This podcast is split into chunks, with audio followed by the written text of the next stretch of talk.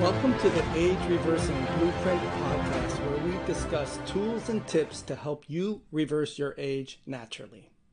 The COMT gene's job when it comes to mood and behavior is its management of dopamine, right? And dopamine is the pleasure neurotransmitter.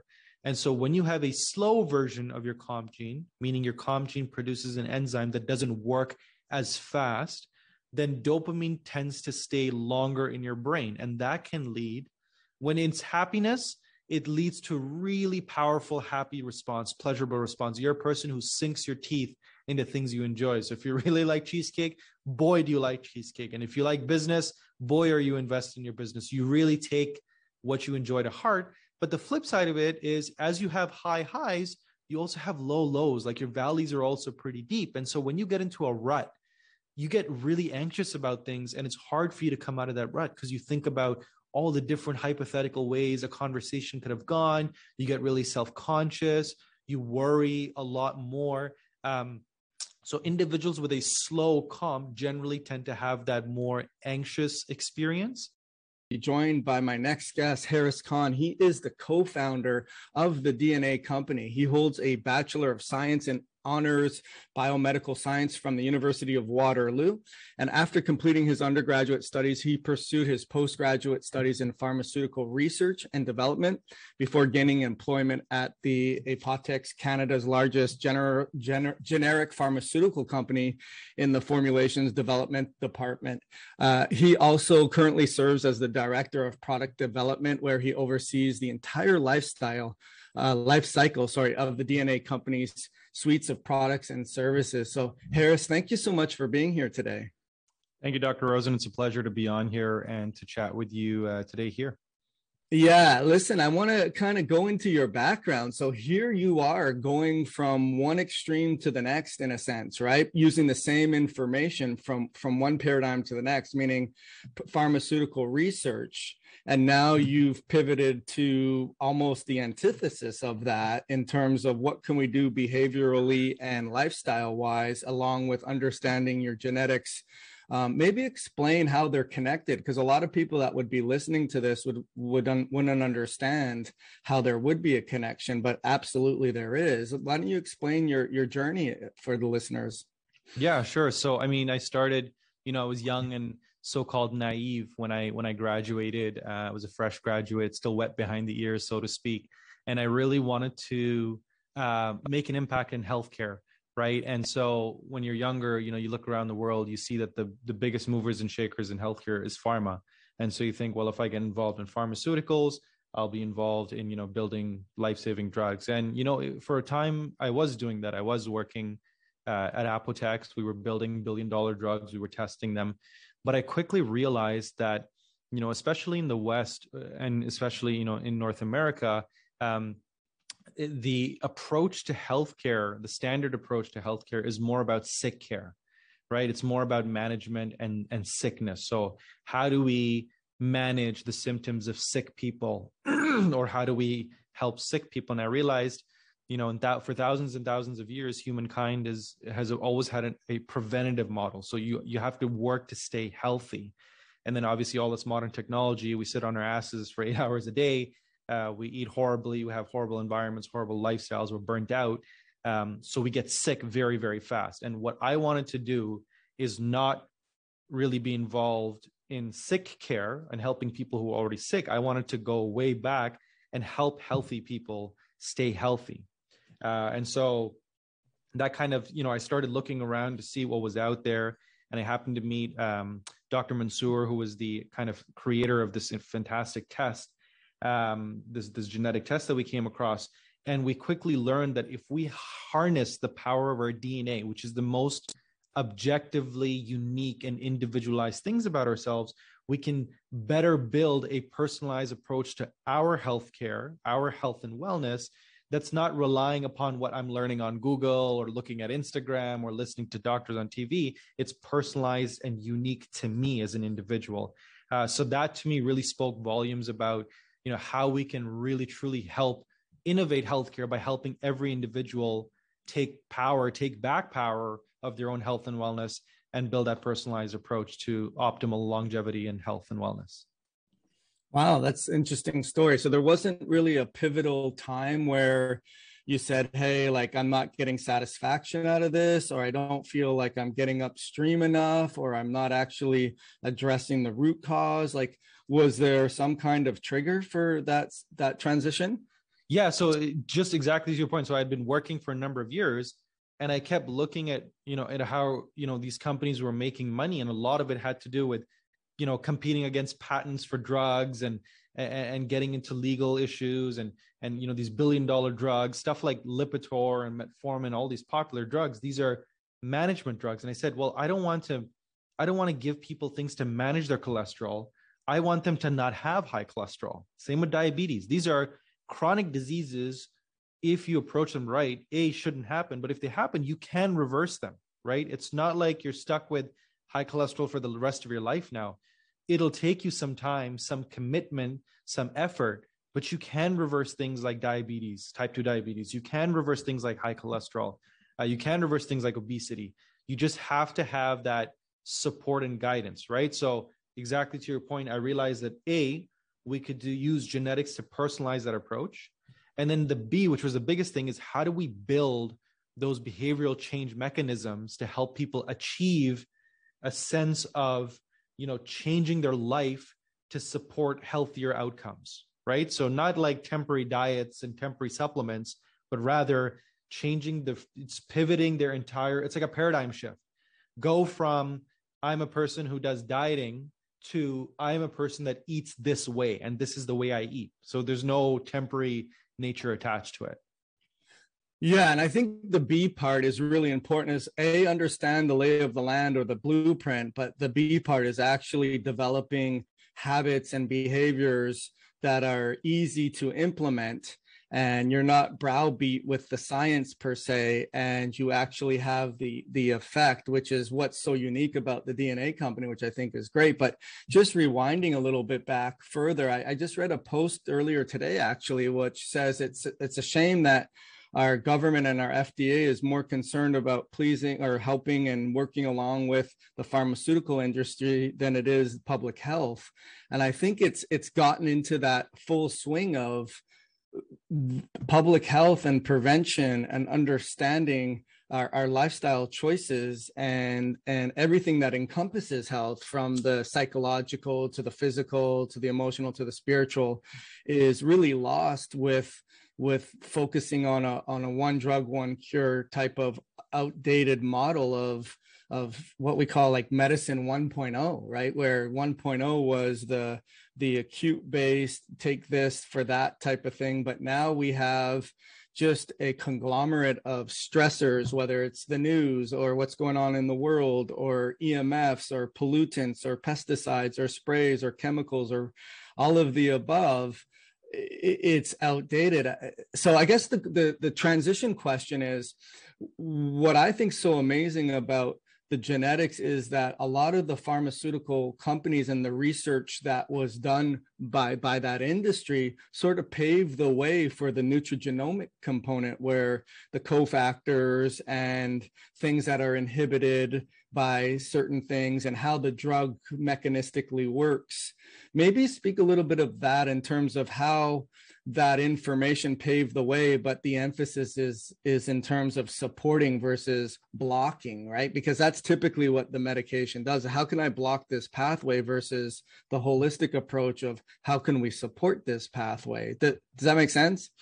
Yeah and i think that that comes down to you know when people first start dabbling in genetic testing and getting involved in genes they think that oh genes are these like magical little things in my body that i have to either block and not make them work so i can protect myself. And the reality is in some cases yes it's important to block gene activity for whatever reason. There could be a mutation. There could be a specific uh, cancer situation where you do need to you know really uh, block genetic activity. But i think when it comes to genetic support the important thing to stress is it's not about how do I upregulate or downregulate a single gene? Like, how do I slow down or speed up one gene? Rather, what does this gene do in my body? That's step one. Like, where is its function?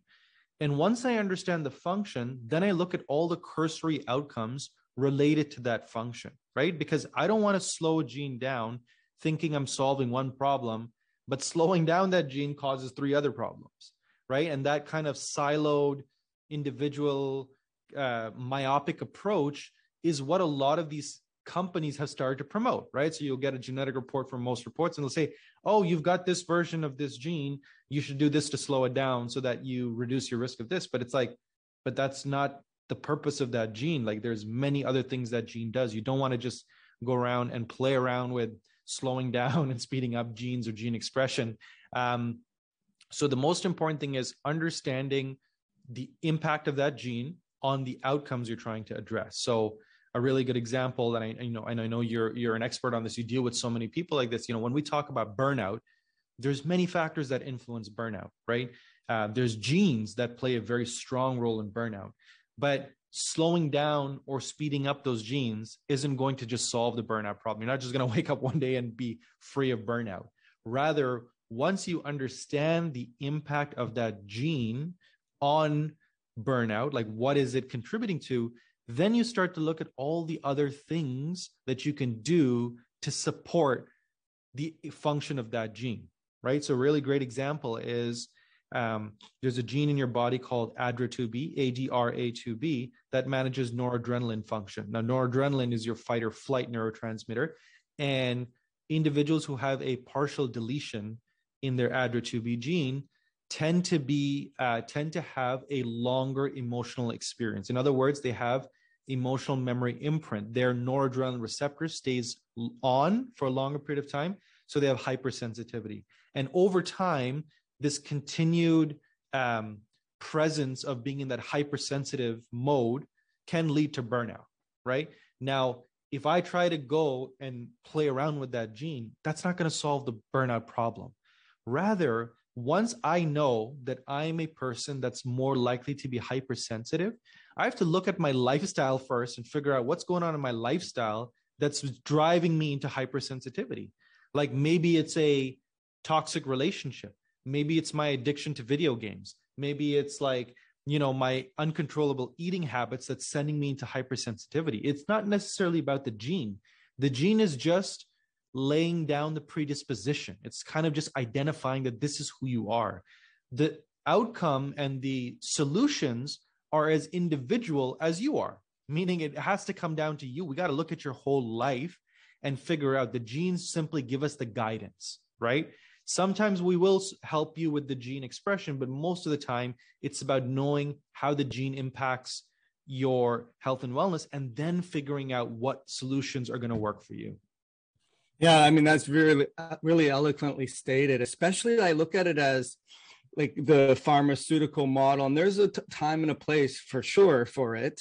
Um, but I, I think it is that reductionistic approach of of impact the gene and expect the result to ensue. And unfortunately, with the holistic functional world, you have the greenwashing of the same premise, right? In terms of, well, instead of giving you a pharmaceutical, I'll, I'll do it in terms of a nutrient and expect the same one reductionistic approach. So I think that's interesting to see the evolution of genomics to functional genomics to or genetics to functional genomics to actually lifestyle based individualized care which you just spoke of in terms of okay if we understand how that gene works and what it does. And when it is either acting too quickly or too slowly these tendencies will ensue. And do and then that's where the doctor part comes in too right? Because you want to ask the patient like hey does this land on you? Are you the type of person who is hypersensitive. Do you have a tendency for anxiety or do you have a tendency to ruminate and not be able to turn things off and constantly think about things? So then once you do understand the gene okay well this gene is probably relevant then right? And that's where it gets really interesting too because it's not an isolation of a gene. It's upstream genes that impact the the nutrients that bring to that. It's like an assembly line right? And yeah. one of the analogies i use harris all the time for people is like contingencies. I once had a client who was uh, a pilot and I was explaining the contingencies. This gene supports that gene. It helps make the cofactor so that that gene can work effectively. And even if there isn't a mutation or slow down process in the gene that it goes to environmentally, it could be slowed as well. And then it starts to becoming like, oh my gosh, like he says, it's kind of like flying a plane. Like when this system fails, then this system kicks in. And then when, if that system fails, this system kicks in. So you have all these contingencies. So maybe speak about that in terms of you know the the one gene uh, approach where someone looks at the BRCA gene and they say, "Oh, I have an increase I, I have to, you know, be concerned about breast cancer because of that, or a, especially APO gene mm-hmm. in terms of it, it's it's correlative of having a higher incidence or chance of having Alzheimer's, but it's not causative. Mm-hmm. And I guess I, I guess the question is, speak of the evolution that you're seeing, where now it goes from the greenwashing of not just giving you a pill for the ill, but giving you a supplement for the ill and not getting it to improve it, to now understanding that it's not a one. I mean, you kind of talked about it earlier, but maybe emphasize it a little bit further in terms of how does the DNA company organize the different sections so that you have a workable sort of game card, as you will, or report card or audit as you do. How has that evolved and how have you guys organized that to deliver, um, I guess, customized, individualized recommendation? Kashif Khan has published his DNA Way um, book and it really is a masterpiece in terms of explaining to you the different areas that the DNA company evaluates your genes from your mood and behavior, your diet and your nutrition, your sleep, your cardiovascular health, your fitness, hormone, and body type health, how you detox your immune system inflammation, and longevity. So, if you are interested in getting your own genes evaluated, then just make sure you click on the link below or you scan your barcode to take you directly to the checkout site. And that way you can start to empower yourself to get your health back. So, let's get back to the interview with Harris. Right. Right, right. Yeah. So you touched on a lot of important points there. So um, I'll, I'll, take some time to kind of explain that approach. So the first thing I always love is, you know, uh, from time to time I'll meet someone who says, "Oh, you know, I've got the BRCA gene, so I'm in trouble." And I'll always start by saying, "Yes, I have the BRCA gene as well. We all do. In fact, if we didn't have the BRCA gene, we'd all be dead." Uh, the BRCA gene um, produces the BRCA enzyme. That enzyme's function is essentially repair, right? So the best way uh, to describe it in layman terms is your your BRCA gene is like the fire truck, and the fire truck's job is to put out fires that are happening in the body. Um, but what people are saying when they say I have the BRCA gene is they have a mutation in the BRCA gene, and the mutation can be described as your fire truck doesn't have wheels. So if your fire truck doesn't have wheels, it can't do its job of driving to the area of the fire and putting out the fires, right? But that begs the question what started the fire? And that's what people don't ask. It's your risk of breast cancer when you have a BRCA mutation increases because you can't deal with the fires that are happening in your body. And that fire is described as inflammation. There's some sort of chronic cellular inflammation or cellular replication that's happening. Now, if we start to do a little bit more digging, we find out that in some cases, the fire is started by estrogen metabolites, right? Estrogen metabolites are produced when estrogen is broken down by the body. Um, and there's two or three major metabolites that estrogen is broken into 2 hydroxy, 4 hydroxy, and 16 alpha hydroxy estrogen. The latter two, 4 hydroxy and 16 alpha hydroxy, are inflammatory toxins because when they break down, they create quinones and, and free radicals. Both of these are inflammatory byproducts. Um, and so, are we then able to understand does a person have a higher propensity to produce a certain type of estrogen metabolite that could be inflammatory? Yes. But here's the important thing if I were to look at the gene that determines how much estrogen metabolite 4 hydroxyestrogen you produce just by itself, and I saw that I was producing the fast version, meaning I was producing a lot of estrogen metabolites, I'd get worried because I'm only looking at one gene. But that's not how the body works. The body doesn't work in one gene action outcome, you know, approach. It's very functional. Let's look at what's happening upstream. Well, in order to produce a lot of estrogen metabolites, you have to first be producing a lot of estrogen. Because if you don't have a lot of estrogen, even if you have a fast gene, you're not producing as many estrogen metabolites. So that's the let's look up. And we see, hold on, you're actually pretty slow at producing estrogen. Okay, that's the first safety thing. But then in order to produce estrogen, you have to be producing testosterone because no estrogen molecule is made in your body without being made from testosterone. And we look further and we say, hold on a second, you're also not producing a lot of testosterone because your conversion of progesterone to testosterone is slow. So all of a sudden, what initially would have been a scary thing, oh, it looks like I have a fast gene for estrogen metabolite production, which is dangerous to me, it's all tempered because I'm not producing a lot of estrogens and I'm not producing a lot of testosterone. So relatively, I'm actually producing low levels of estrogen metabolites. And that's the important thing is knowing what's happening upstream, as you mentioned. Now, the second thing is downstream. Even if I'm producing a lot of estrogen metabolites, how's my detox? Like, how are my protective processes like glutathionization, like antioxidation? If they're if they're optimal, if they're working at the speed they need to be, then my risk is reduced even further.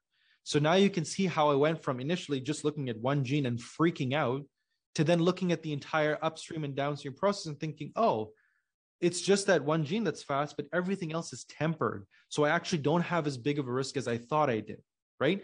Then my approach to manage any existing metabolites is different. Maybe I don't need to take a giant supplement of DIM or some sort of estrogen molecule. I just need to eat more broccoli.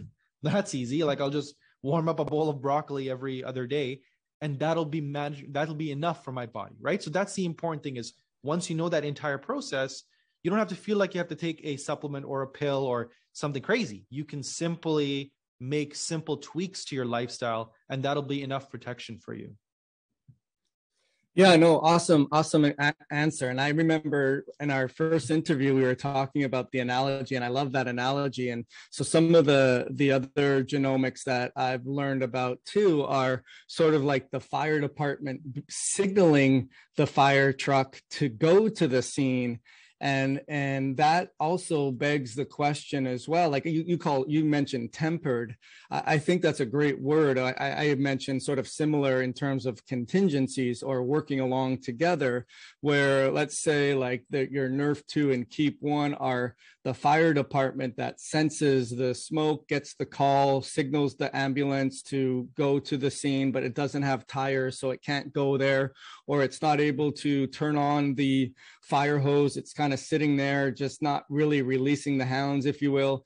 And then so but but to your point it really matters as to okay what's the end result here?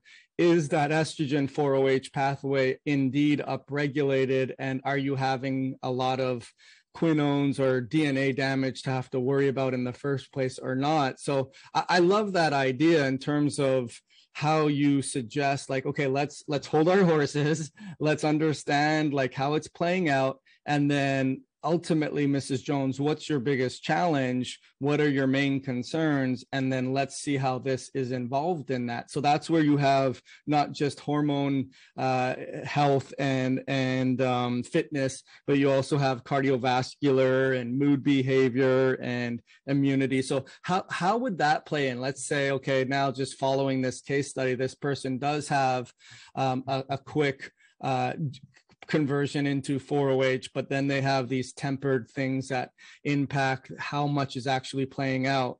Um, let's follow that through. Okay, then they get this report card. How, how, does it work with the DNA company? What are the other variables or sections that are looked at so that you finally say, okay, I know this is confusing, and and maybe the listeners that are listening to this are thinking, wow, this is over my head, or I don't really understand.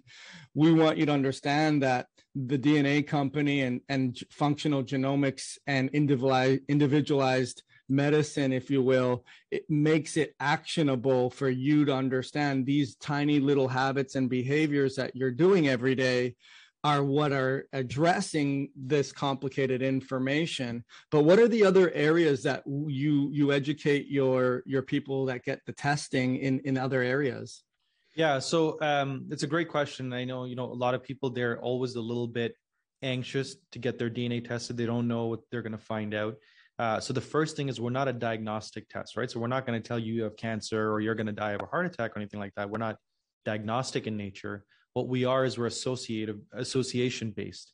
And what that means is what we're looking at is what is the impact of these functional genes, these genes that have a role in your body on your lifestyle, your diet, your nutrition, your, you know, important things like sleep and hormones, so that you have a better idea of the potential risks that could happen if you continue abusing your lifestyle or not living the way you're or eating the way you're supposed to. So we break them down to six systems. We believe that these six systems provide a 360 degree view of your health and wellness. So we look at mood and behavior. So that's understanding your response to pleasure, sadness, anxiety, depression, addiction, all of these things that are related with your mental health and how genes influence those those outcomes. We then look at your cardiovascular health and when we when we say cardiovascular health what we're looking at is what is your ability to manage inflammation at the cardiovascular level? That's the important thing. Like how do you deal with any inflammatory toxin which could be uh, smoke, you know, cigarette smoke, pollution, mold, um, estrogen metabolites internally, free radicals, any kind of toxin, uh, infections, viral infections, etc. Um, so that's cardiovascular health, looking at how it impacts your cardiovascular profile. Thirdly, we look at immunity, like your anti inflammatory profile. That's huge. We want to know that at the cellular level, how well do you resist and break down inflammation before it can impact you? Uh, we look at fitness and hormones. A lot of people ask me the same question Harris, I want to put on more muscle. I want to lose weight. I want to like look big. Hormones play an important role in that. Your relationship with testosterone and estrogen plays a really big uh, role in determining how quickly you can lose weight and put on muscle. People don't realize that, right? It's not just about diet and fasting. Uh, it's about knowing how your hormones work. Uh, we look at diet and nutrition. So, what are the genes that are determining how well you metabolize fats and carbs? You know, very popular question we get what diet should i be on? Should i be on keto? Should i be on paleo? Should i be plant-based right? And the reality to that question is everyone's diet if we approach it correctly is going to be unique and individual to them. It's not going to be i'm a keto person or i'm a paleo person. Rather you may draw on keto techniques. You may use paleo techniques. You may eat paleo meals once in a while what we're trying to figure out is how do you eat according to your genes meaning how do you keep eat according to the variations you have? Because for example if you are a person that metabolizes fats really well but you have a poor insulin response in other words you don't know what to do with the sugars that that are turned you know your fats turn into sugars then you don't want to consider ketogenic ketogenic diet because you could potentially have elevated blood sugars and cause diabetes on a ketogenic diet right so that kind of intelligent approach helps people say, hold on a second. I'm not just going to jump on Google and watch a video about ketogenic diet and then start following it. I'm going to look at my genes and pick the diet that works for me. And then the final system we look at is sleep. And that's a huge thing. I would say that the most popular questions we get is how do I get better sleep? How do I have more energy when I'm awake? And what diet or fitness thing should I follow? Those are like the top three questions, right? Um, so we provide that information in an easy to understand way so we don't overwhelm people with the data. And then the key thing is okay, now that you've learned about your genes, right? So if these people were to go to their, you know, their family doctor or to look up online, you know, and, and they were to type in their health concern, the four big recommendations are what? You need to eat better, you need to work out, you need to sleep better, and you need to stress less. But yeah, like I can go to Google, you know, I don't need to go anywhere or pay any doctor for you to tell me that I could have done that. But how do I do that? Like, how do I physically actually start implementing that in my life. And so you know when when you want to lose weight and someone tells you well you need to change your diet and start working out more that's level 10 like changing your diet and working out more for someone who hasn't done it in 40 years is not going to happen overnight and we recognize that. So for example if we want to change your diet the first step we take is um you know Harris I want you to write the every single thing you eat in a day like just that's all I want you to do for the next week. When you eat something, write it down. And then at the end of the week, we review that list. Hey, it looks like you eat Haagen Dazs at 5 p.m. every day. Why is that? And you'll say, you know what? I eat it at 5 p.m. every day because when I come back from work, I'm so stressed out, and Haagen Dazs is the only thing that calms my stress. Okay, now I've learned that the Haagen-Dazs you're eating that's causing you to gain weight is a coping mechanism for the stress you're experiencing. So let's get to the root cause. Why are you having stress? Well, I realized that at 4:30 p.m. I have my daily meeting with my boss, and that's stressful for me, right? Okay, great. Next week, what I want you to do, let's ask your boss if you can change that meeting to 9 a.m. in the morning, or you can do it at a different time, right? Or we can do something about that. But now we're addressing the root cause. So you see how I wanted to lose weight and nothing has been changed about your diet yet. What we're doing is addressing the root cause. We know there's a source of stress that's causing you to eat Haagen-Dazs ice cream. And once we eliminate that source of stress, you won't need the Haagen-Dazs ice cream, right? And that's how we do it. It's that behavioral change, that getting to the root cause and then building from the ground up. Because what we want to do is build you a solid foundation that you don't need us for the rest of your life. Once you've built the foundation, you know, it's kind of like teaching someone how to ride the bikes. Put on the training wheels, teach them how to ride the bike, take the training wheels off, and they're on they're off to the races. Yeah, listen, that's the lots of words of wisdom in there and lots of sophistication, a lot of miles on the odometer to get to, to that kind of answer, which is I appreciate a lot uh, I love that idea in terms of, hey, listen, we understand as a company, as a provider, that this information is dense and overwhelming, and we want it to be actionable. And we could go so far deep into into different areas, but we've decided to categorize it in six main things so that that hits home for you.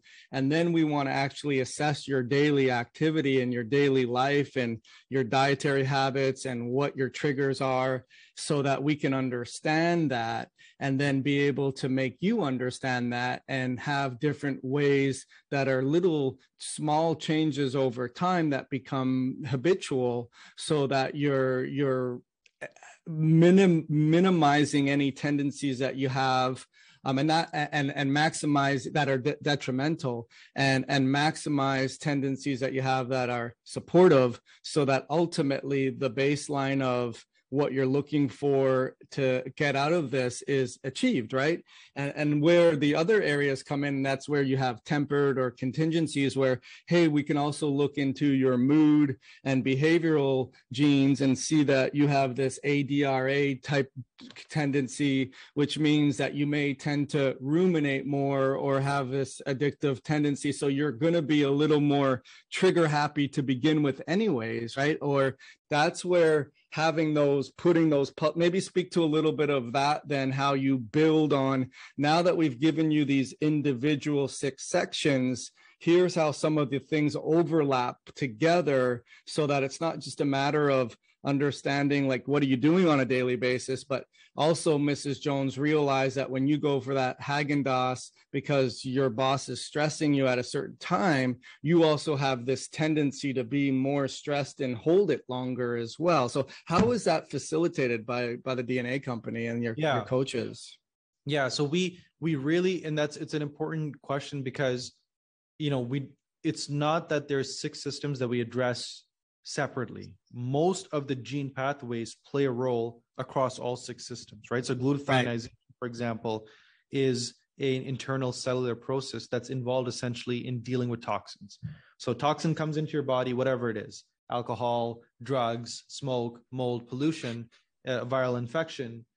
So your body has to deal with that toxin, and glutathione is your body's major antioxidant, and its job is to grab onto the toxin and shuttle it to the liver to produce it to prepare it for metabolism and excretion. So when someone has poor detoxification, poor glutathinization activity because of their genes, that meaning they're not as effective or efficient in removing these toxins, there's so many places that plays an impact.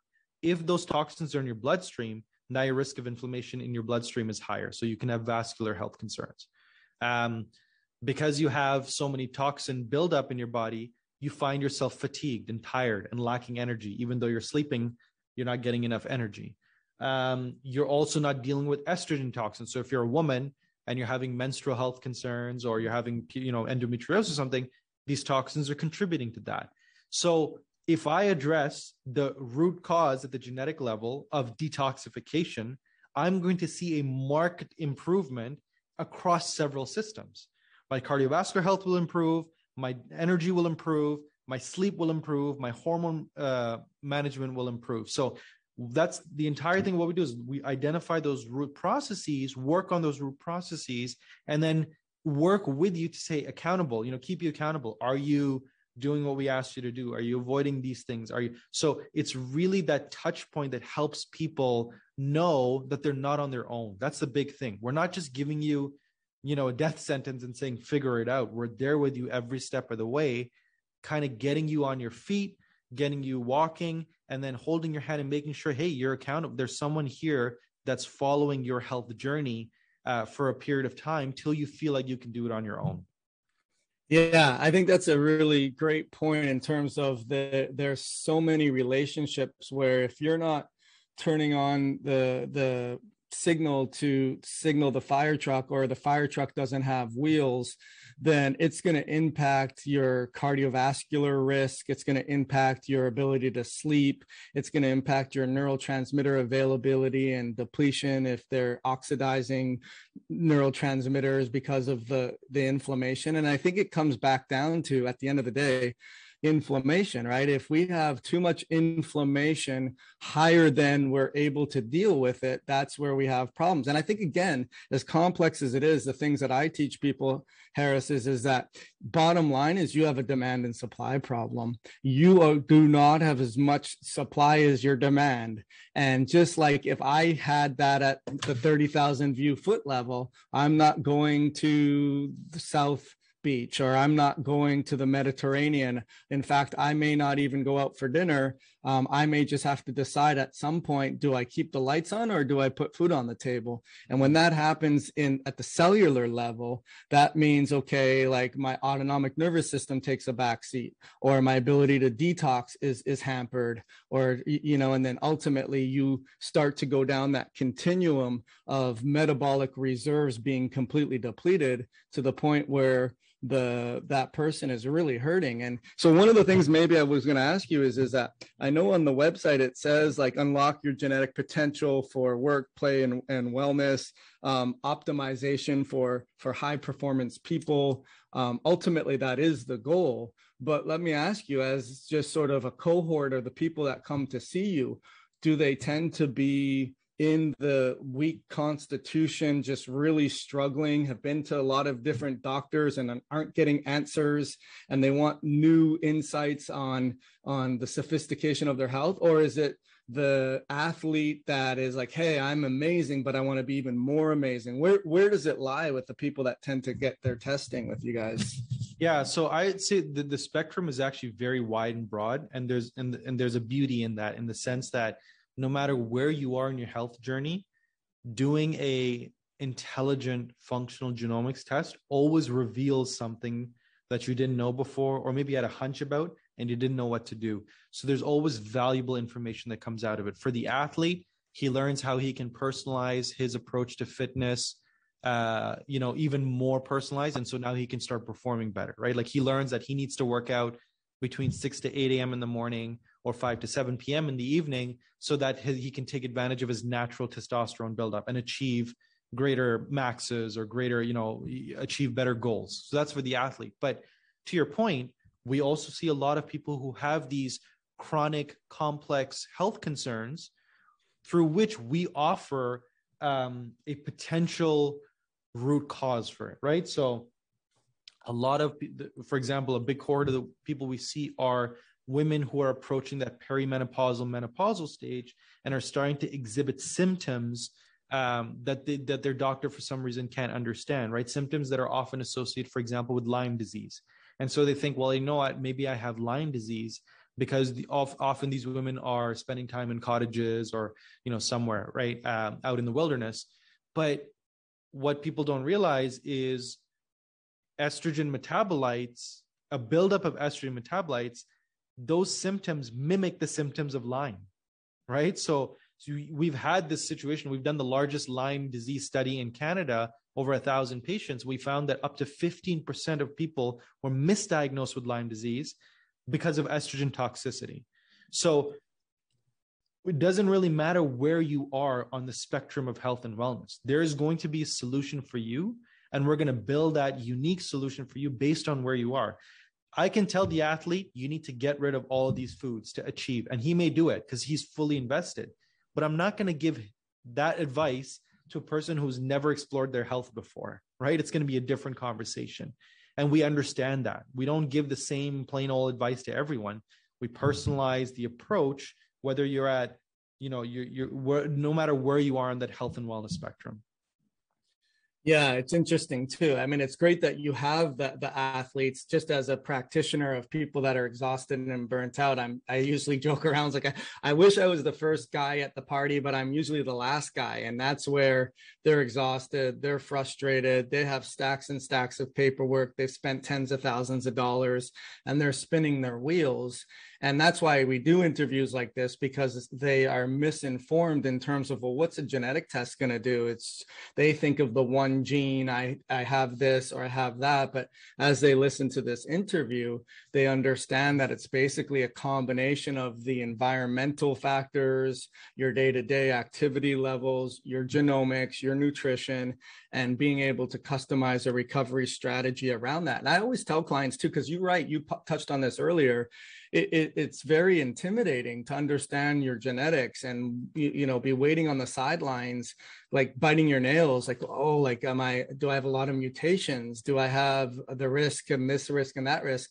And i always tell them listen mrs jones there's there's no bad news today. There's only good news. We're being empowered. It doesn't serve us to be the the ostrich and put our head in the sands and just kind of hope and pray that you know a small problem doesn't go by the universal law of physics and become a crisis if we don't address it right? I mean if you have a, a small fire it's going to become a big fire if you don't extinguish it. But the good news is is that we have we are empowered because now we can customize a recovery strategy around that. So w- one of the things i would really be interested in in terms of the cohort or the people that we see uh, that are exhausted and burnt out uh, one of the things I tell them is that at the end of the day, like cells, tissues, organs, systems all need to be able to work together to be able to coordinate a the cell danger response where we say like hey your demand and supply is off we want to make sure that your body appropriately prioritizes the systems and then gets back on track but one of the main things at the fundamental level that all those cells, tissues, organs, and systems have a challenge with is desynchronization, or they're not in concert. And I know it's a big area of investigation for the DNA company in terms of clock genes. So maybe talk a little bit about your insight, what you see, and how you manage uh, the recommendations for when you see some of those challenges, which would make someone more likely to have a, a higher impact of stress and fatigue, right? So maybe explain a little bit about that. Yeah. So, uh, you know, when someone says, "Look, I'm I'm feeling burnt out," there could be a million different reasons for that, right? And our job with the genetics is to help hone in on what the individual stresses are in your life that's causing your problem. Like for some people, because of their genetics, financial troubles are not a problem. They don't stress about them. They just deal, they get sued left, right, and center. They're in debt sometimes, but because they're entrepreneurs, they know they're going to see themselves out of it. But what does stress them out is a relationship at home. Other times, it's the exact opposite. They're great family people, they've got no problems at home, but work stresses them out, right? So the stresses can be different um, how they approach coping with the stress can also be different. Some people, their escape is bungee jumping, skydiving, crazy extreme activities. For other people, their coping mechanism is a spa, right? They want to go to the spa, relax, and enjoy like a hot bath or something. These are all genetically driven outcomes. So, what we try to do is when you say, I'm burnt out and I have a lot of stress and I have this fatigue, we'll start by evaluating what the genetic, what the genes are saying. So, are you a person that is more prone to anxiety? Are you a person that's more prone to PTSD? Are you a person that looks to food or smoking or some sort of addiction as a coping mechanism? These are important questions we ask because it's going to drive the recommendations we're going to provide you. Uh, then we want to understand okay, at the cellular level, beyond your mental relationship with stressors, are you a person that has a poor detoxification response, a poor methylation response? Are your clock genes out of whack? Are you is do you produce low levels of BDNF? These are questions we need to understand because I can't say, well, you need to sleep more if you have trouble falling asleep in the first place, right? So if your solution to reducing stress is you need to sleep more, but you have low BDNF, I need to tell you that, hey, when you go to when you get ready for bed, I need you to put your phone away for the next hour, right? An hour before you go to bed. I need you to read a book before you go to bed. I need you to go to the sauna before you go to bed because I'm trying to re- address the low levels of BDNF that when you increase them, you'll be able to enter rested sleep. And when you enter rested sleep, that rested sleep is going to reduce your impact of stress. So that's, you can see how to address the stress problem, I've got to go three or four steps back and give you recommendations there, then work with you as we get to the stress problem, right? Um, so the approach to everyone's burnt out or fatigue or stress is always individual and unique and it will never be the same like change your diet change your supplements. For some people maybe all they need is a supplement. It's possible that all they need to do is take more l-theanine for example. But in most cases it is a it's a multifaceted approach. We have to address your lifestyle your environment your nutrition and potentially also introduce some supplements as necessary to support those outcomes yeah, no, absolutely. That's a great answer. So, as far as that being said, though, with your clinicians and your data so far, do you see reoccurring hotspots, if you will, where even though everyone's unique and no two fingerprints are the same or snowflakes are the same, like I see with with some of the algorithms that I do, if they have this particular profile, it doesn't mean they're doomed. It just means that if the perfect storm does ensue, like you'll see people you mentioned Lyme um, or mold, um, someone would fall apart in in a exposure to that, whereas the other person would be sort of a carrier but not have the same challenges. As it relates to stress harris have you seen and stress management and stress burnout whether it's they ruminate about the finances or they ruminate about their family life or either or are there consistent patterns that you're seeing with specific genes? Yeah so uh, absolutely we do see trends um, so there's a number of genes that are involved with stress management the first obviously is your comt c-o-m-t catechol methyltransferase. the COMT gene's job when it comes to mood and behavior is its management of dopamine, right? And dopamine is the pleasure neurotransmitter. And so when you have a slow version of your COMT gene, meaning your COMT gene produces an enzyme that doesn't work as fast, then dopamine tends to stay longer in your brain. And that can lead, when it's happiness, it leads to really powerful, happy response, pleasurable response. You're a person who sinks your teeth into things you enjoy. So if you really like cheesecake, boy, do you like cheesecake. And if you like business, boy, are you invested in your business. You really take what you enjoy to heart. But the flip side of it is as you have high highs, you also have low lows. Like your valleys are also pretty deep. And so when you get into a rut, you get really anxious about things and it's hard for you to come out of that rut because you think about all the different hypothetical ways a conversation could have gone. You get really self conscious. You worry a lot more. Um, so individuals with a slow COMT generally tend to have that more anxious experience. And when you pair that now with your ADRA2B, which I spoke at the beginning of this podcast, your noradrenaline management, um, when you combine both of those things, you have a recipe for a person who's more likely to be in a, a state of adrenal fatigue. Like they're always firing at the emotional level, they're hypersensitive, they become attached to things and can't get them out of their head. Now, it's not all bad news. These people are also hyper aware of other people's emotions. So they're really good empaths. They can spot an angry face in the crowd. They know from your body language that something isn't right. And so they can be really helpful. So it's not all bad news. But if you know that you're a person who's more likely to get anxious and stressed about things, then at least you can plan your day so that you include things that make you happy after you do stressful tasks. So, for example, if you're a person that's easily stressed and financial matters stress you, maybe you do your bill payments right before you go on a holiday, just because you have something to look forward to. So, you're like, if I deal with this stressful thing right now, then I go on my holiday and I don't have to stress about it.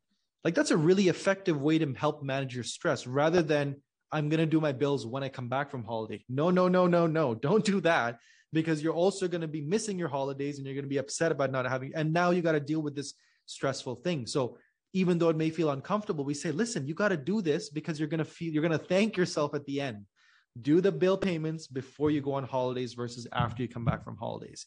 Um, so yes, we do see trends, and then we help build recommendations for those kind of prototypes or phenotypes that people have based on their genotypes.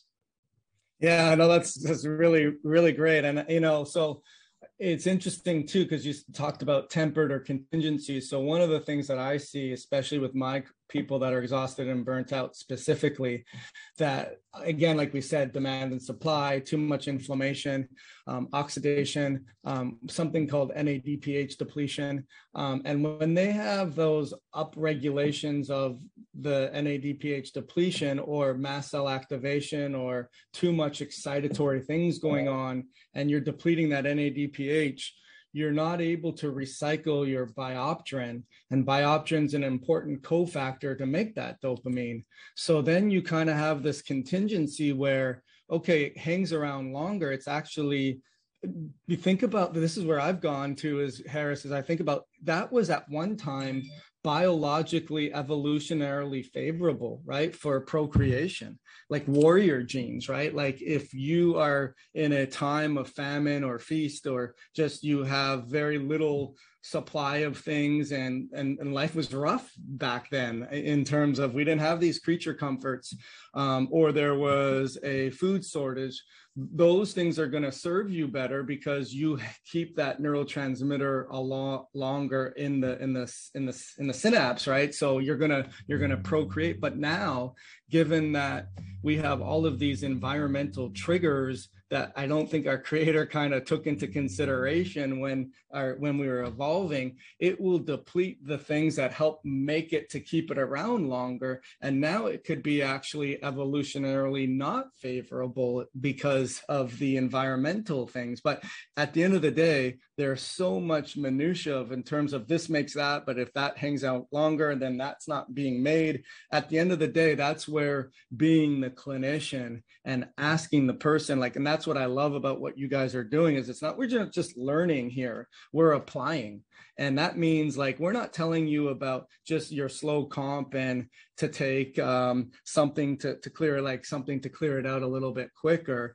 But we're we're telling you like, hey, do this activity so that you don't actually engage in in that gene to be relevant in the first place. But um, as far as have you seen some of those connections about like evolutionarily like hey why would this continue to be passed on uh, and now it's not as favorable? Like do you do, have you made any of those connections as well? Yeah so i mean not necessarily um, from the um, from the stress perspective but a great example of what you're talking about uh, are your vitamin d genes right? So for example i come from my ancestors come from the um, like from the um, Middle East slash Southeast Asian uh, area, right? So I'm, I'm, I'm originally from Pakistan, and Pakistan is located near the equator. Uh, my ancestors had access to the sun 365 days of the year, 12 hours a day. Like it's you know you know what I mean. Like you always had access to the sun. Now vitamin D uh, is actually a toxic uh, for you in high levels, right? Like you can get vitamin D toxicity. So our ancestors because they were out in the sun all the time, they had ample access to the vitamin D that came from the sun, which was inactive. And when they needed to convert it, you actually use an enzyme that's controlled by a gene, CYP2R1, that converts inactive vitamin D from the sun, D2, into D3, which is the active version. Because my ancestors spent all their time outside, they didn't need to produce a lot of vitamin D because they always they always had access to it.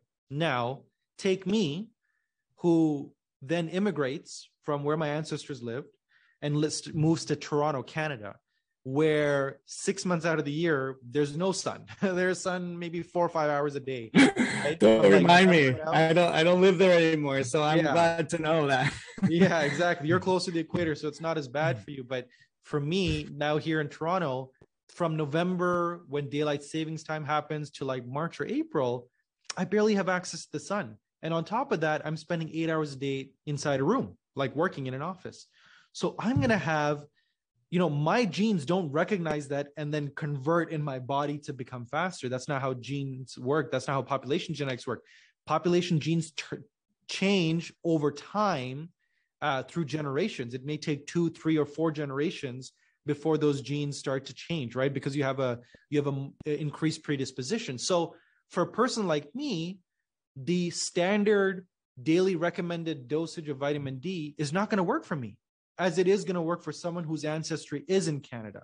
Like they've been here, they've got a faster version. Me, I've got to take more vitamin D than the average person, right? So that's an example of population genetics. Where your ancestors come from and then where you move can have a huge impact on the recommendations you need to follow.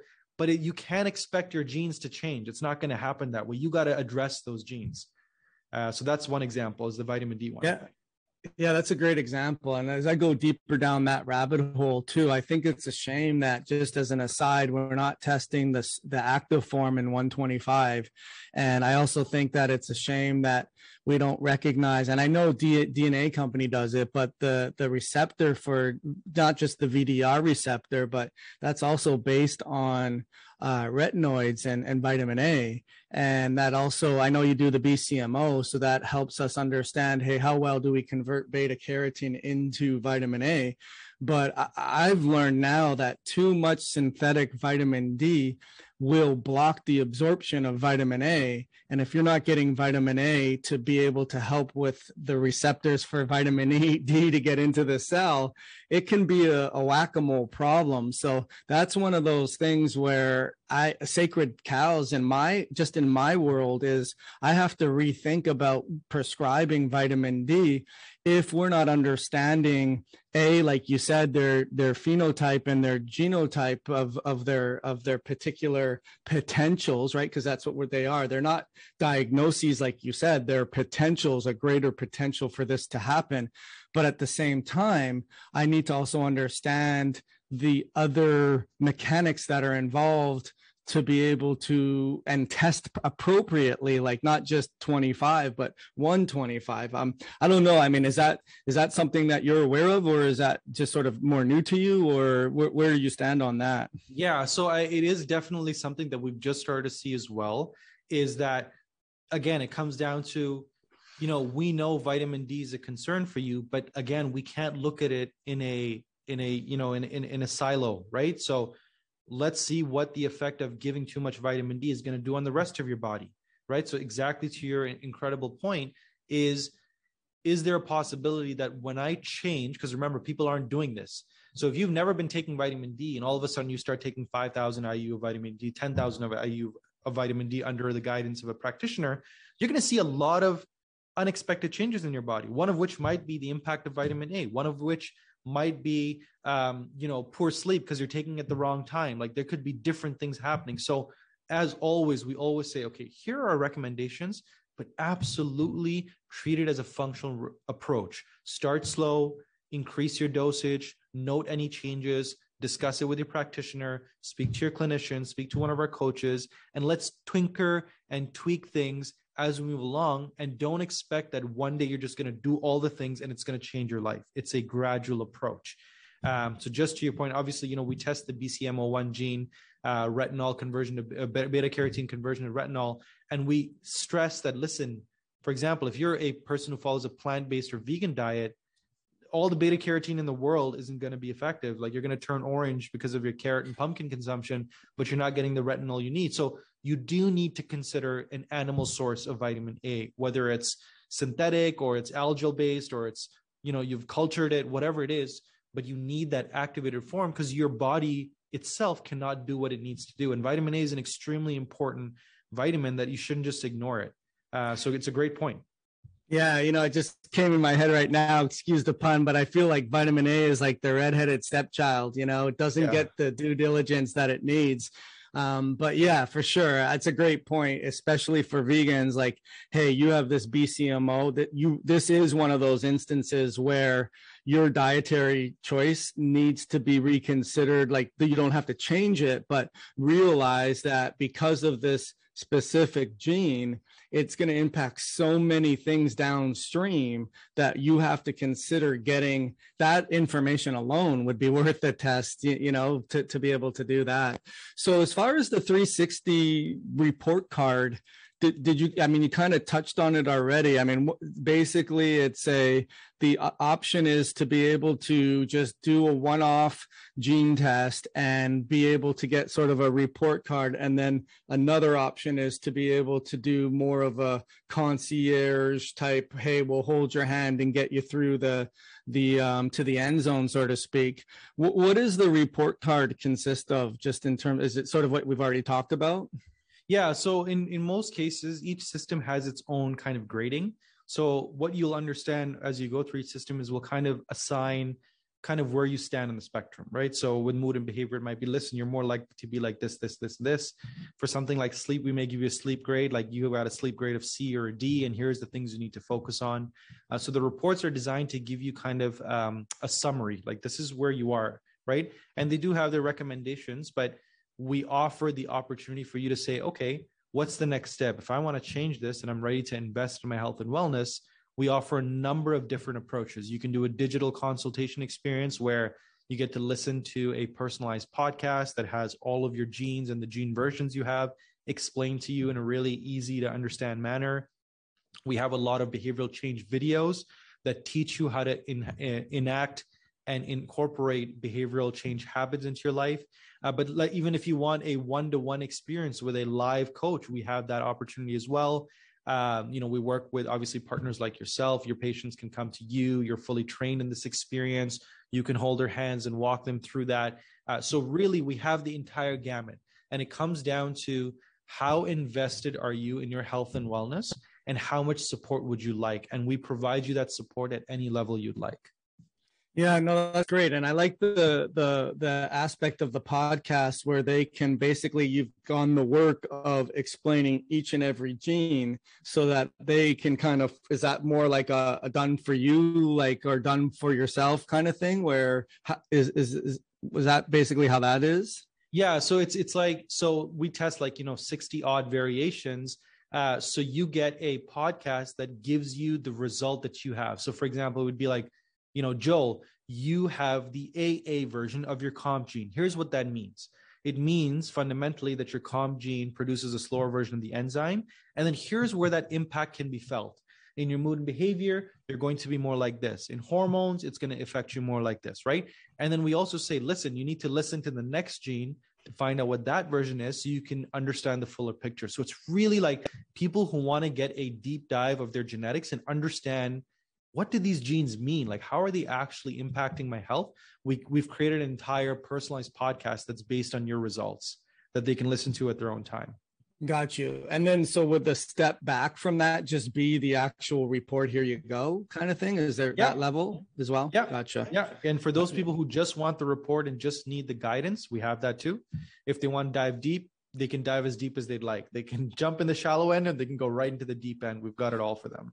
Right. And then just sort of evolving from there, which is sort of, I think, right at the principle, you know, the the beginning form of of where it can take us is is just sort of the customizable nutritional recommendations right so and and i used to kind of think like i i I, I want to know who is the person who or the company or the algorithm that's doing this versus because I, I, had a, a, call a friend of mine. She works in a in a one of those MLM companies which which is fine like um and she said we have these DNA supplements that are specific for your genes and I was like like knowing as much as we've known here and talked about and I know they were not as deep as what we if, if they're not the DNA company or some other companies I know like how are they coming up with that? And how naive it's almost back down to the full circle of what we talked about earlier in terms of hey let's just take this for that gene and it, it blocks it and we don't have to worry about anything else. Mm-hmm. um, but with that being said there is the whole 180 of we do do specialized nutrient combinations so we can maximize so we don't want to throw the baby out with the bathwater and say hey that's not even possible um, we know it is possible because it, we're also looking at these behavioral changes and implementations and understanding your tendencies and making sure that when the boss interviews you at 4:30 you're not activating the, the you know the the response in the first place or you have other methodologies to to change to not allow it to create that domino effect. But with that being said what is the approach with the customizable nutrition now and how does that play in? Yeah. Yeah. So i mean when it comes specifically to supplementation our approach can be summarized as intelligently designed as necessary when necessary right? And that's an important point. You know one of the things we always tell people is listen for example when it comes to women don't take the birth control pill every day right? Because you're going to be messing up with your hormones but if you want to manage someone's hormone production and you give them uh, supplements that slow down their estrogen metabolism, you're doing effectively the same thing that the estrogen pill is doing, right? As a woman, I should not be taking estrogen management supplements every day of the month because my estrogen levels shift throughout the month. They go through a high peak, then they come down. If I'm not producing enough estrogens when I need my estrogens to be high, I'm going to cause a lot of problems in my health and wellness. So there are days where I'm not going to take my estrogen management supplements. And that's the whole point. It has to be an intelligent approach and it's as necessary when necessary. We don't believe you need to be on supplements for the rest of your life.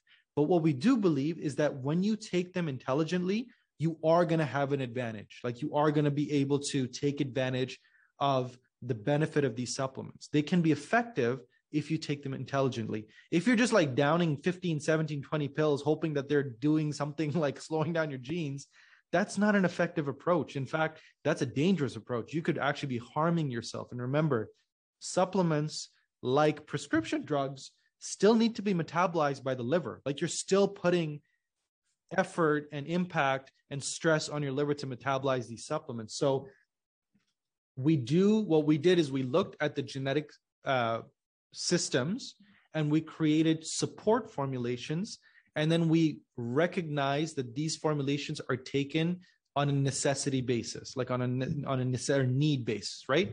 Um, so the formulations are designed for mitochondrial support for detoxification for sleep but most people take them under periods of stress. So, for example, if someone knows that they're going to be traveling or they're going to be preparing for a triathlon, for example, they're going to take higher doses of their mitochondrial support to increase energy. But when they're in rest mode, like when they're not training, they don't need to take it. Don't feel like you need to take it all the time. So, our approach is intelligently designed on an as needed, when needed basis. Yeah, that's really awesome. And I think that's something I hope to see more practitioners, especially in the holistic approach. I mean, I don't think you'll ever see it in the um, in the pharmaceutical approach, although I do feel like there are some applications like through biohacking that that people do where you can do that. But as for advocating for nutritionally, I look at it as sort of that Goldilocks bell-shaped curve, right? You don't ever want to be in the valley on either side of too little or too much. And sometimes people have a really slow or short standard deviation where they assume more is better and more isn't better. More can get you in the valley of too much right? So I, I explain to people it's hard to understand this but hey when you feel really good don't take the supplement. That's pretty easy information. I was like well, what do you mean? I, it made me feel good. Why not take more?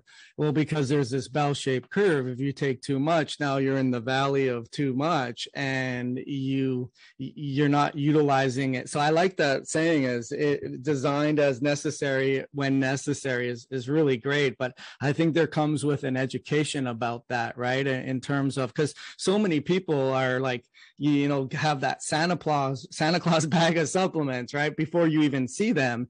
And at this point they don't know their butt from their elbow right? And they don't know if this one's working or that one's not working. So i guess how, how have you overcome that obstacle of your clinicians and the the dna company in terms of hey we understand it's as necessary when necessary you know eh, by design.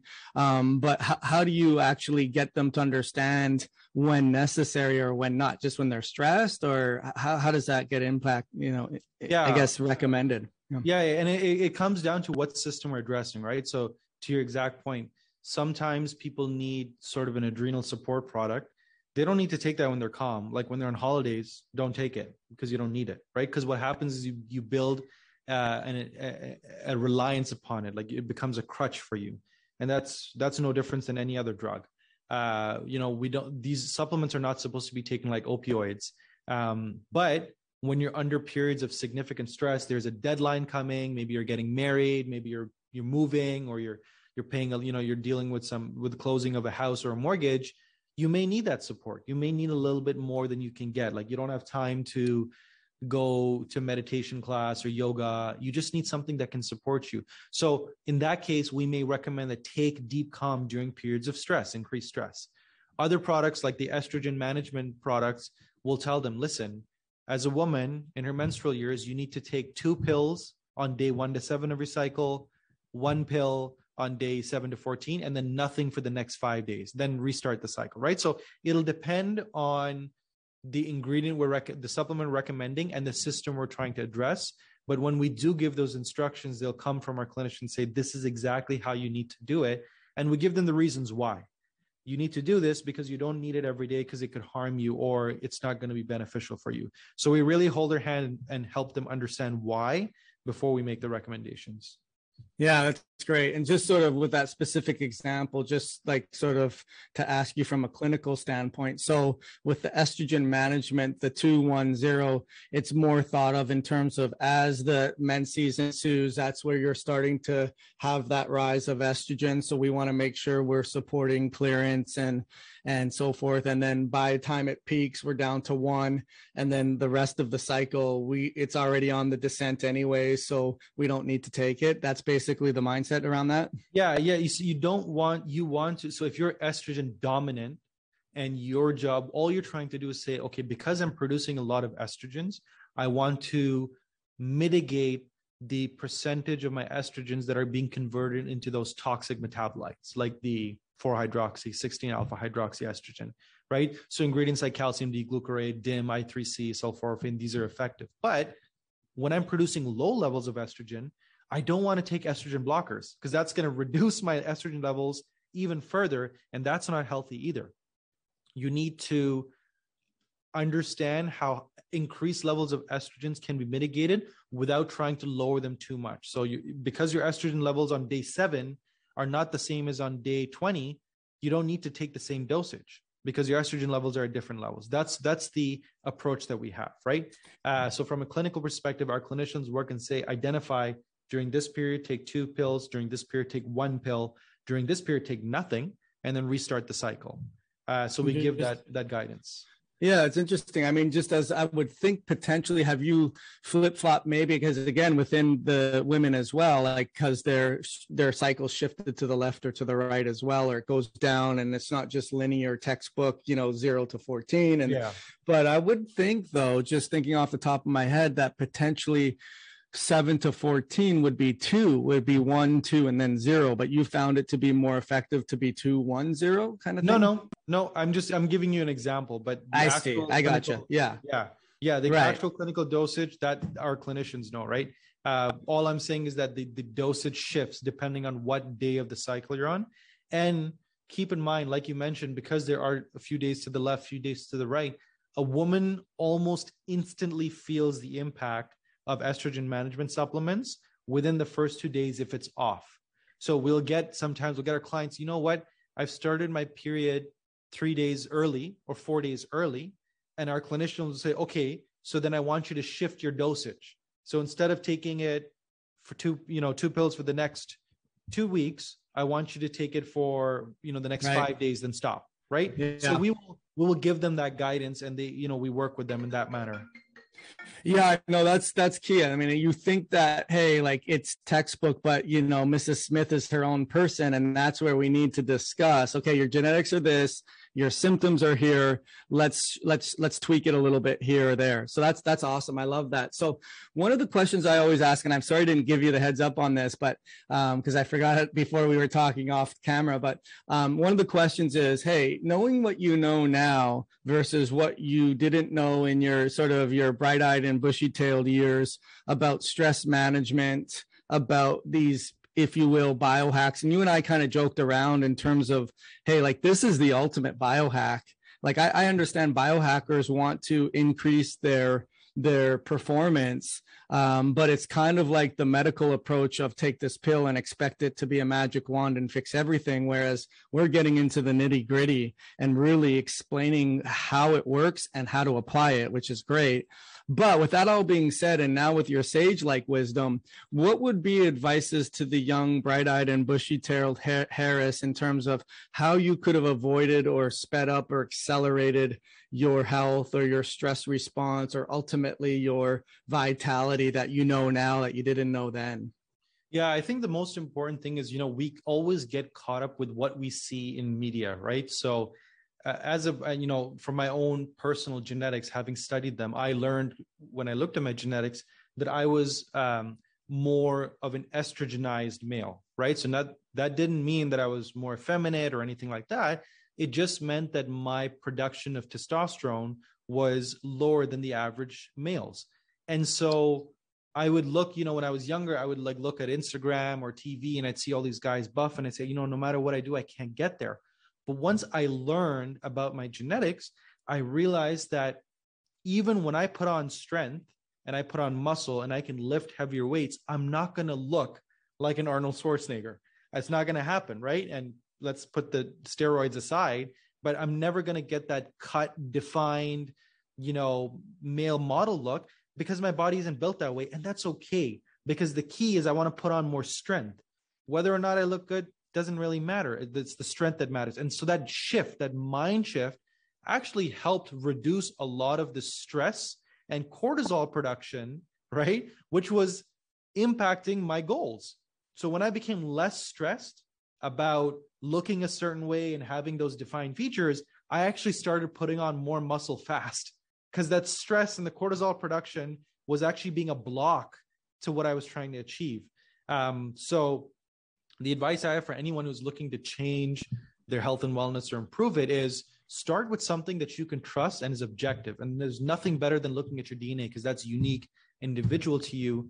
And then always seek out intelligent uh, clinical advice, right? Like your, your clinicians who are trained in this are your best source of advice because they have that approach and they're aware of things that you, as a consumer or layperson, may not be. So don't go and start off a ketogenic diet on yourself. Make sure that you're talking to your clinicians and they're in the loop because they can give you guidance that can actually help you achieve your goals faster while reducing any risk associated with some of the decisions you make. Yeah, you know, I got to tell you, Harris, it's probably one of the best answers I've had because it kind of sums up everything we talked about in, in terms of the reasons why to have a functional genomic in, interpretation, right? Because we need to have a paradigm shift of what's possible in our body. It's not just a one size fits all. And you read a magazine, and I was the guy that would read those magazines and, you know, want to look like that. But if I never did, I'm spinning my wheels and I'm frustrated and I'm doing lots of different things mentally and physically to get there that are outside of the too much in the valley of you know too much kind of thing and that is very stress inducing and that can cause a domino effect that cause the the gene potential that i have to be ex, ex, exaggerated and and make more problems than and but now to have the insight to know okay i i kind of need to redefine based on what's going on to me individually and that is like cutting away the anchors of of the burden of not getting there and saying hey like i can maximize and and like the irony is is that when you let go of that that's when you had the best results and it wasn't by accident. So that's probably one of the best answers. Just as a as an aside for me one of my tendencies which i had no idea about is we look at like inflammation um, and my ability to you know signal the firefighters let alone ha- having the uh the wheels to get there um, is a big challenge for me. But on top of that, you, as you know, inflammation will typically inhibit certain other enzymes. And one of the enzymes that I have major inhibition with or delayed with is the GAD enzyme, which helps to convert glutamate into GABA. And on top of that, cofactors for that is magnesium, which if you're under stress, you're going to be depleted with. And then another cofactor for that is ATP. So if you're under stress and your body's not producing ATP because of mitochondrial issues and you're inflamed and you have that tendency, you'll be an anxious guy. Like, and I was an anxious guy. It was like, you know, sweaty palms before a track meet, not wanting to get off the bus because I just had like overwhelming anxiety before the start of the race or an exam or speaking in public. And then once you learn, hey, that's my tendency, um, I need to a control inflammation and support, you know, my ATP production. But I also am empowered to know, like, okay like slow your roll like you know get your breathing down and understand your tendency because this is this is kind of how it expresses was super super empowering right? So i would encourage everyone else like you just said to understand their phenotype and their genotype to know how to design their behavioral habits and all like you could be the Dalai Lama and think and do as much as you want, but if you don't get into the biochemistry and under and address those things too, the two have to work together. So awesome interview. Any any other pieces of wisdom or pearls you want to share at this time? Uh, I think we went through a lot of them. I think that's going to be really. Hopefully, your your your your, your listeners are going to appreciate. You know, just this is just scratching the surface. Like I said, like when you jump into your own results, like you know, I've done my test was done pretty much coming now to five years ago, right? I did my test like five years ago. And even to this day, I continue to learn new insights about my genes, just new things like, oh, I didn't even realize that this was working this way. And I, you know, when we look at newer genes, I got my genes tested again. I said, oh, wow, I didn't have an idea about this, this insight.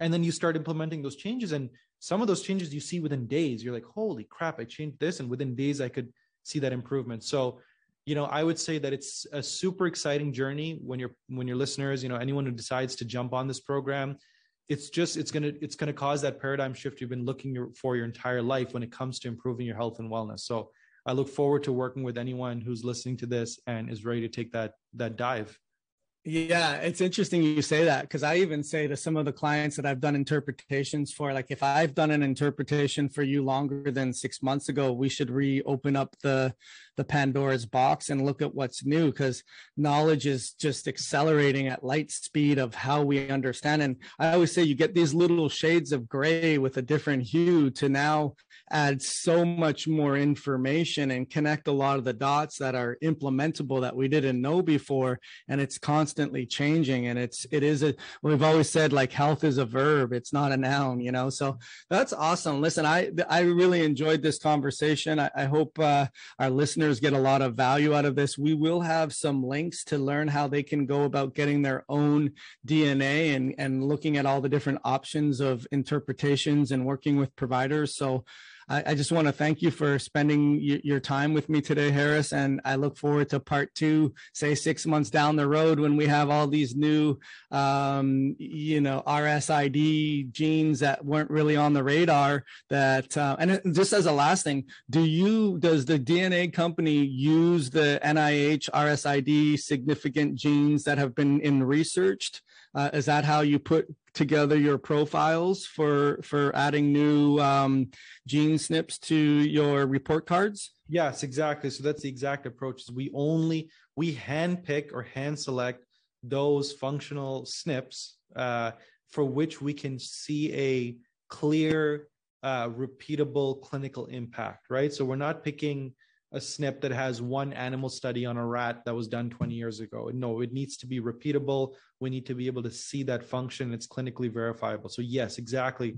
We we have a very stringent and complex, comprehensive approach to identifying the SNPs that we study. That being said, we're probably on pace for our largest introduction of SNPs since we've started the company uh, happening in the next six months. We're looking to add close to 400 more SNPs uh, that we're currently reviewing and ensuring that they all meet the specific criteria we have. So there's a lot of exciting things uh, that people can look forward to.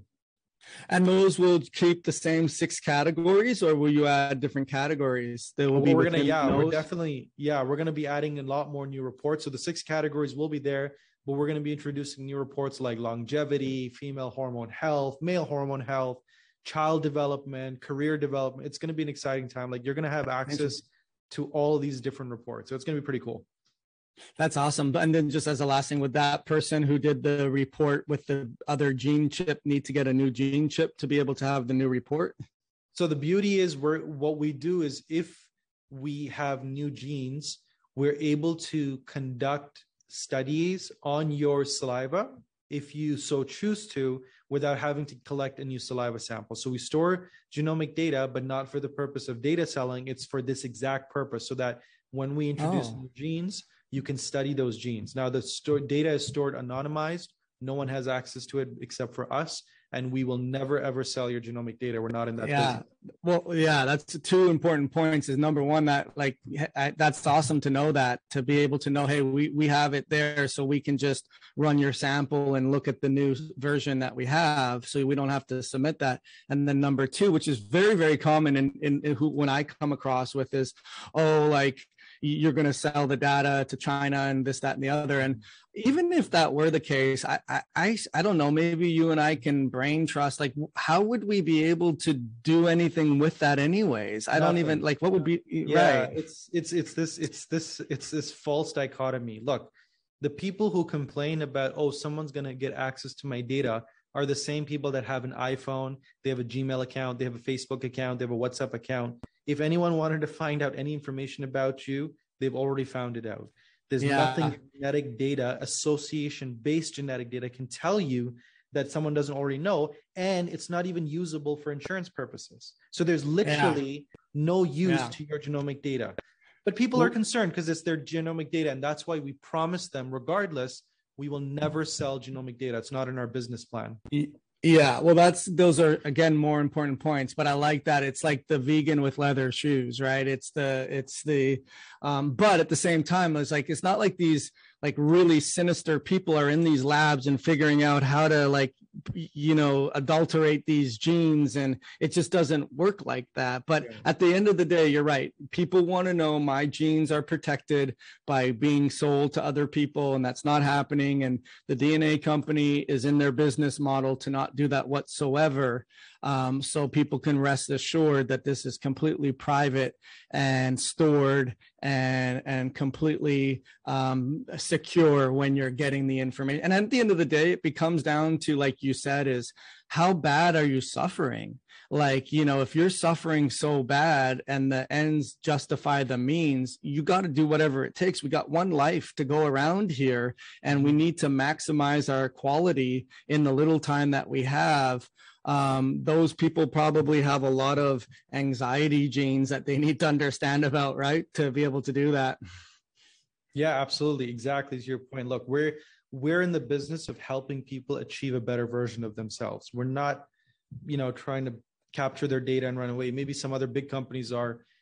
Literally, all the data we collect gets fed into machine learning algorithms, which then innovates our approach to healthcare. It just makes it better. So your data is anonymized and then it's used to improve the access and approach to healthcare that leads to better outcomes. I can't think of a better way of contributing to the advancement of healthcare than to do it in this manner. Like we're, you know, we're not big pharma.